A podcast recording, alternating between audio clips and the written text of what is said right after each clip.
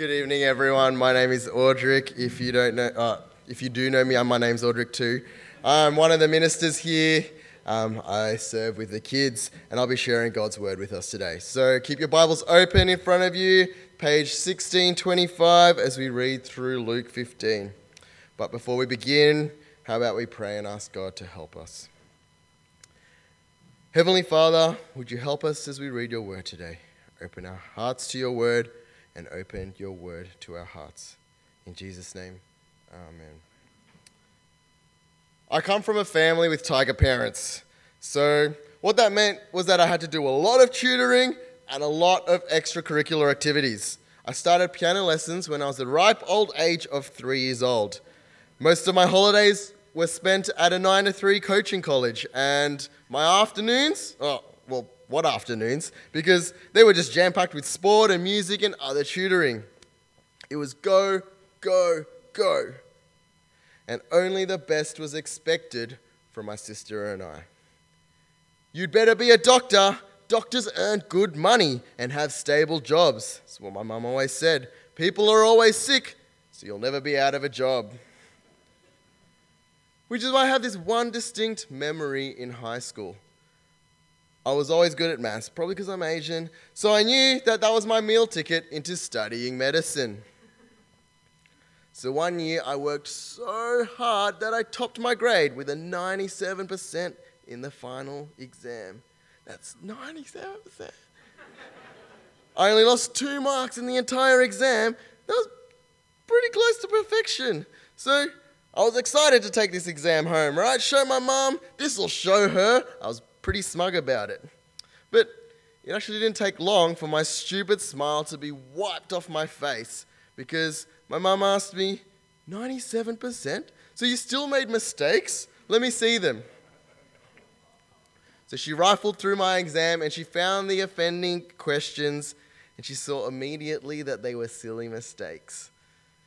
So silly, Audric, always making silly mistakes. It was at that moment that I realized that I was never going to be good enough. Nothing I did was going to receive praise. I was never going to be welcomed home into the academic heaven of an immigrant parent.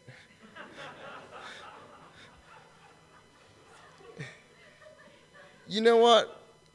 It can be quite similar in the way that we come to God. Without realizing, we can come to God feeling like nothing we do will ever please Him. We come to Him knowing that we failed Him again. We struggle with our pride. We're still disobeying our parents. We're still lying to climb the corporate ladder. We're still gossiping. We're still hiding our sexual sins.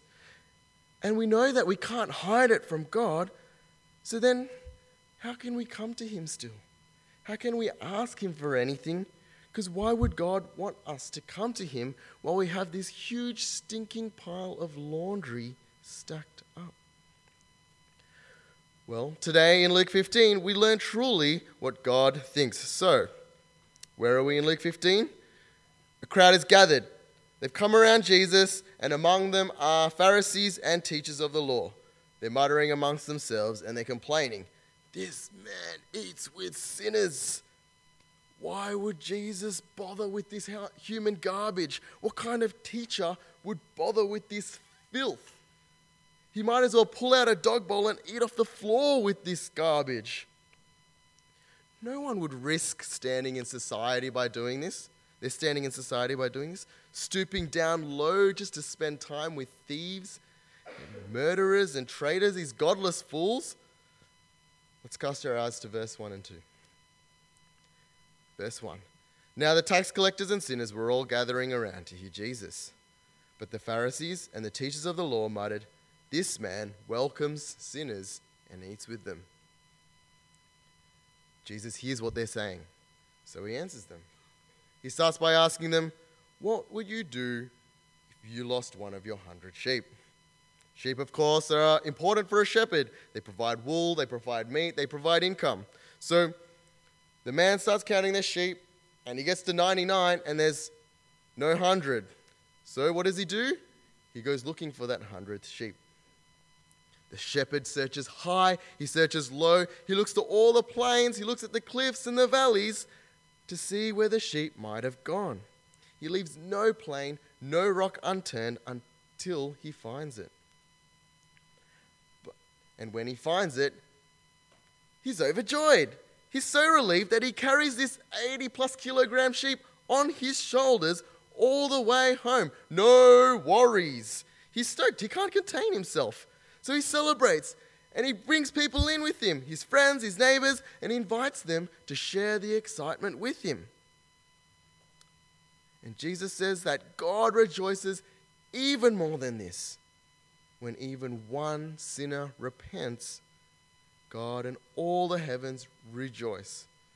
Read with me from verse 3.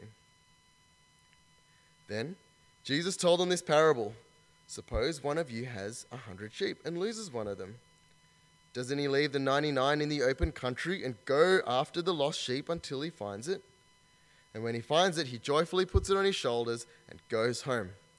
Then he calls his friends and his neighbors together and says, Rejoice with me, I have found my lost sheep. I tell you that in the same way, there will be more rejoicing in heaven over one sinner who repents than over 99 righteous persons who do not need to repent. Okay, so God has a great joy when a sinner is found.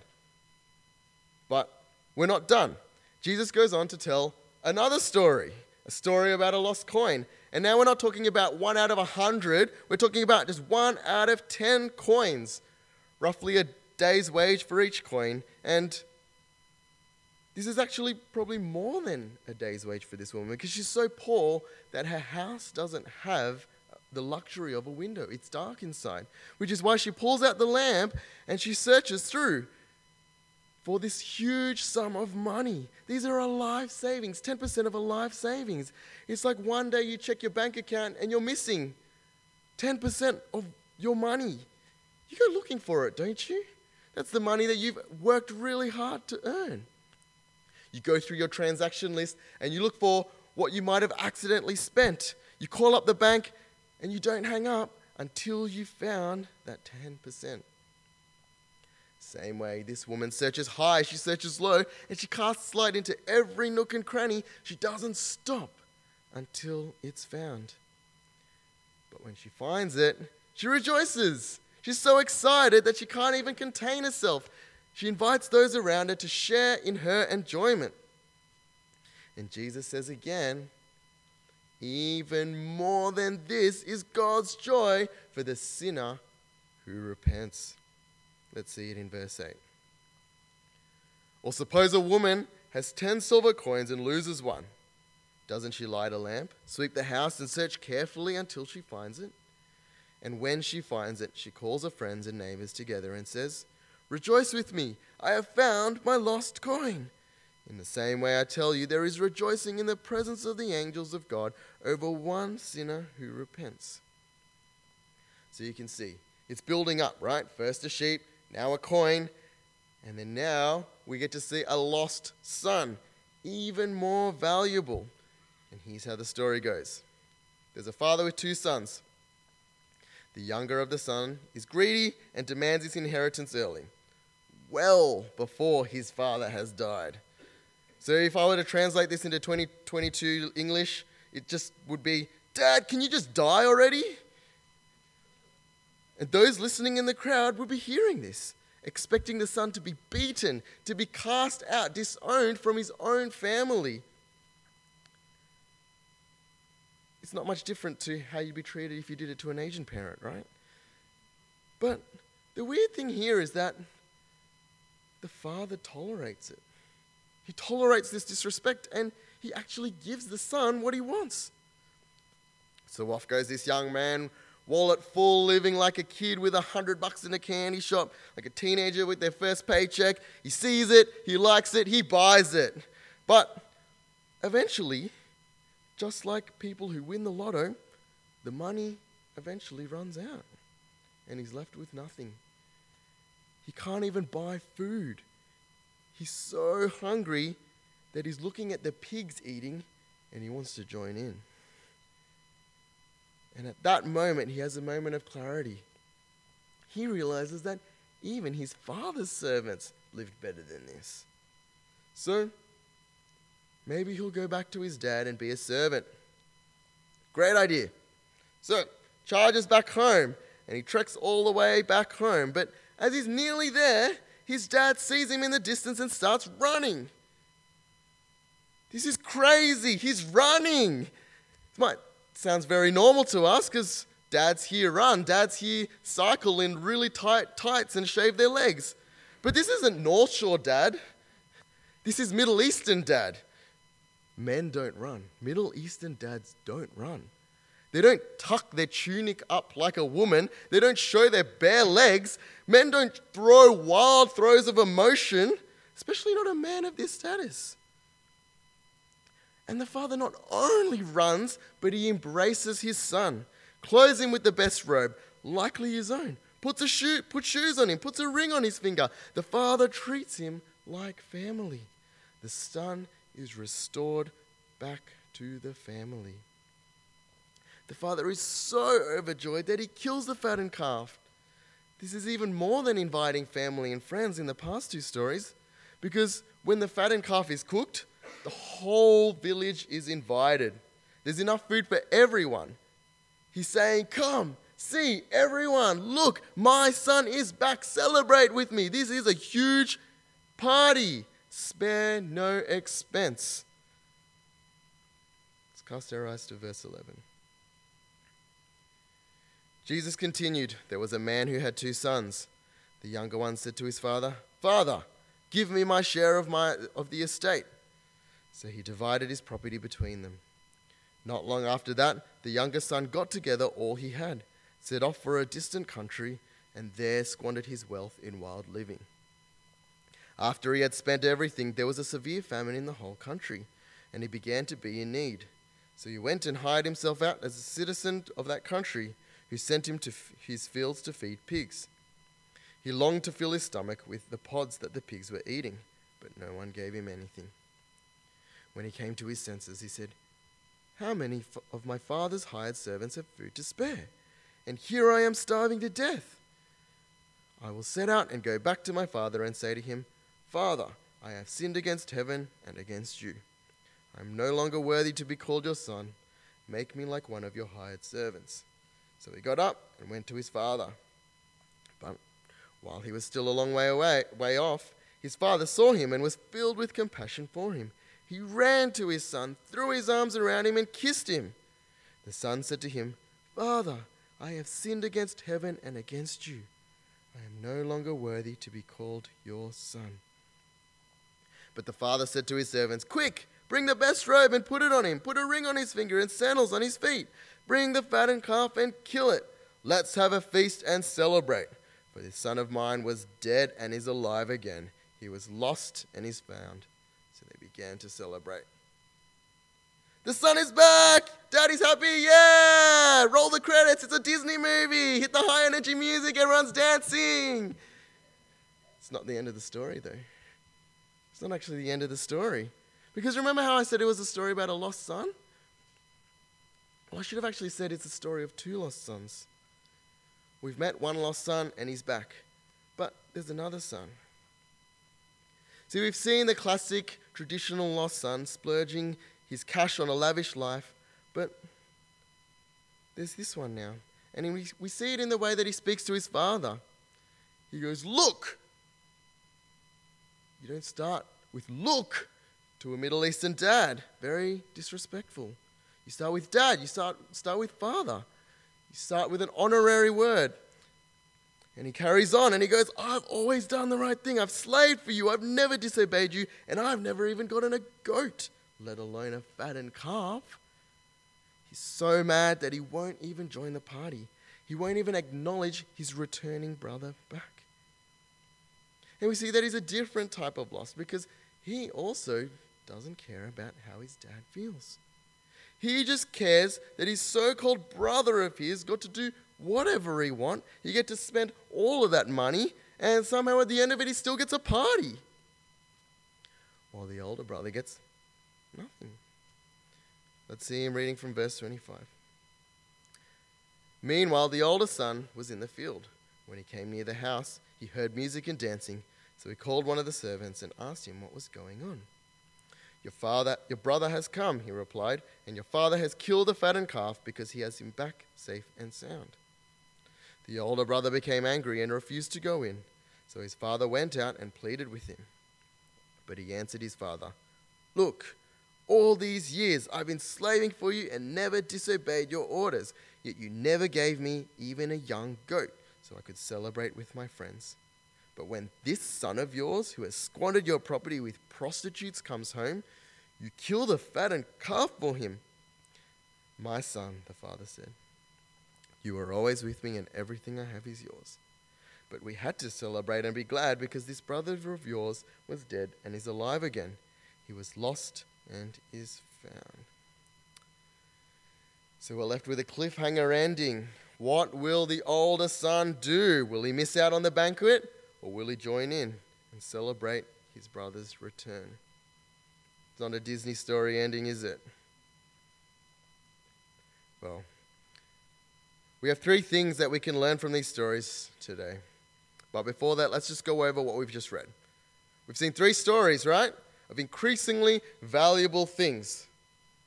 And they were, they were lost and they were found. So we see a sheep, a coin, then a son. And when they were found, there was incredible rejoicing, rejoicing with those around them. So, what's our take home point number one? Number one is the joy of God.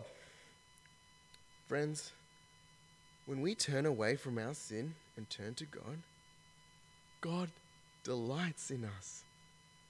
When we wholly and fully trust that Jesus has taken away our sin, all of heaven erupts in praise.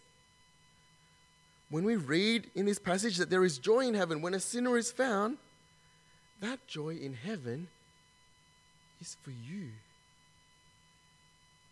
Christians, do you believe it? This is God's joy, and this is God's joy for you, each and every one of you. Don't make the mistake of making God be like my tiger parents, a God who is constantly disappointed, a God who is in the distance, a God who doesn't really care. This is not our God. This is not the God of the Bible. Let me tell you. We have this incredible, amazing God. He created this entire world. He's an all knowing, all powerful, all encompassing God, and He holds all of life in His hand. And still, He's happy. He's a happy God. God is delighted in you. He loves you. He cherishes you. You are His great prize, his prized possession. You're that lost sheep. You're that lost coin. You're that lost son. Can you picture it? God filled with joy for you? God is joy.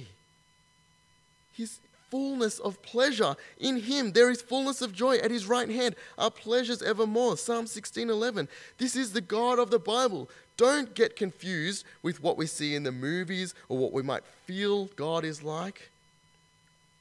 Because God is a joyful God. And Christians, this is your God. The joy of God. That's number one. Number two, the welcome of God. At the beginning of the passage we read today, Jesus gets criticized. In verse 2, the Pharisees complained, Jesus welcomes sinners and eats with them. Yuck.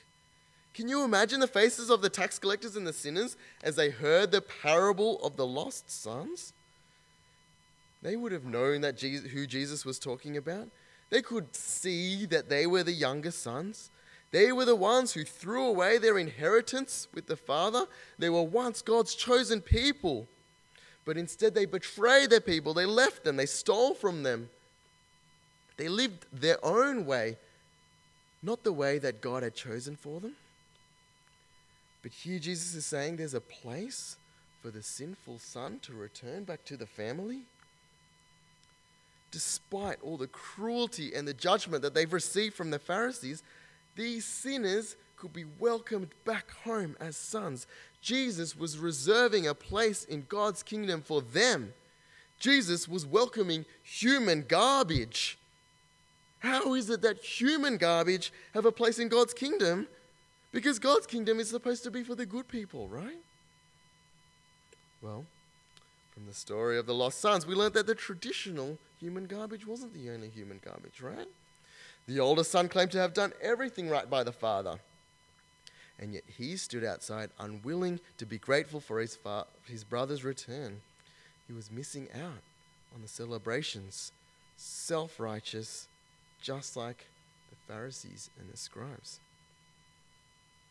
But you know what? The father still, despite the older brother's disgusting attitude, despite resisting that it's his brother who's come back and refusing to come to the party, the father still welcomes the older son. The father welcomes both the sons. The father cares for both of his sons. And this is the heart of our Heavenly Father. The Father welcomes all, all garbage. There is no such thing as too wicked. There is no such thing as too evil, too despicable, too unlikable. Call yourself whatever human garbage you want. And I'm saying human garbage a lot. What do I mean by that? We'll take your pick. Human garbage can mean murderer, thief, adulterer, your garden variety crooks. But what about being judgmental? What about being self righteous?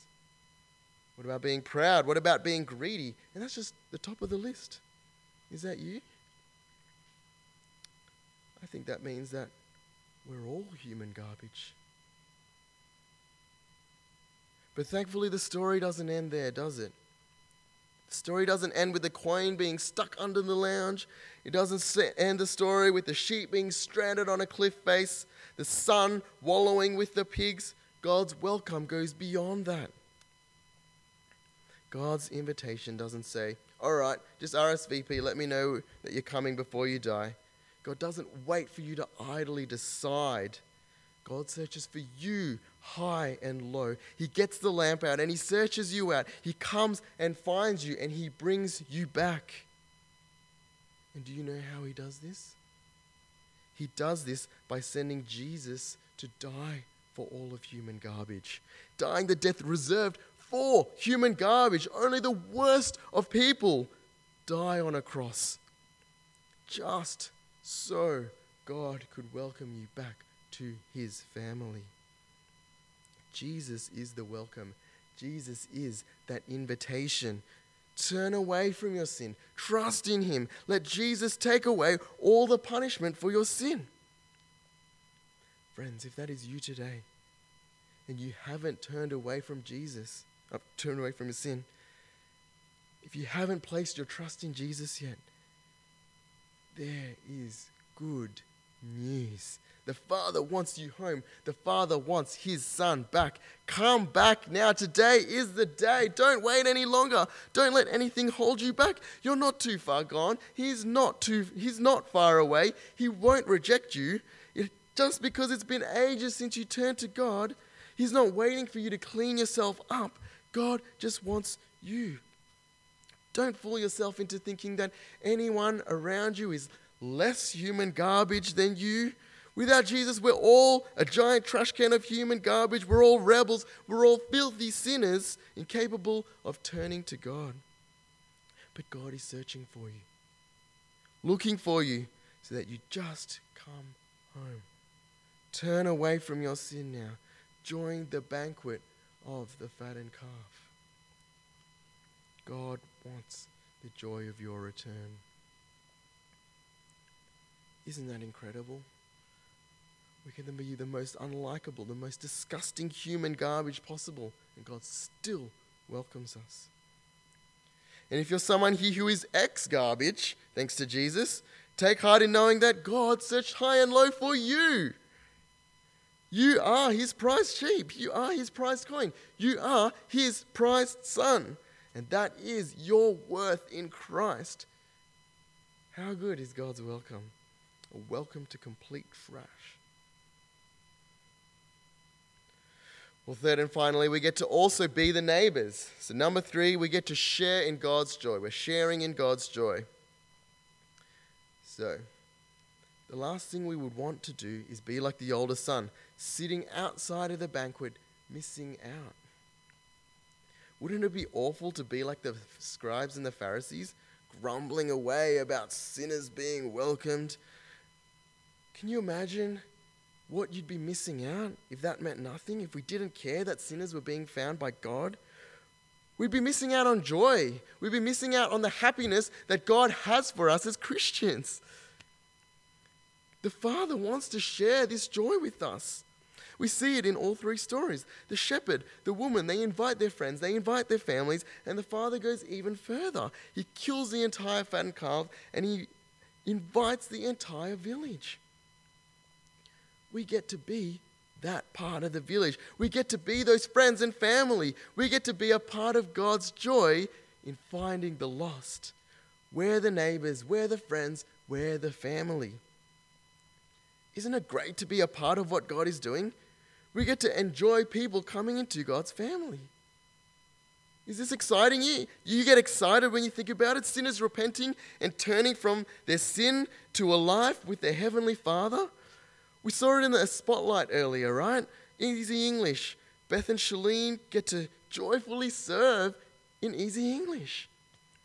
And it's not just because they do it there and they love teaching visitors and immigrants about how to be Australian and how to speak English. They love it because they get to witness firsthand people returning to God, people like Aikiko, people like those two women. They get to share the Bible with those who are lost, people that God is seeking, people that God is rejoicing when they turn to Him. Beth, Shalene, Easy English team, they all get to share in God's joy. And how about the mission offering we heard today? today. Why is it so exciting? We raised two, over $200,000. That's a lot of money. Well done, everyone. It's so awesome. We get to enjoy it because God is searching the lost and people are being found, not just here, but everywhere across the world to the ends of the world. And this mission offering helps that happen.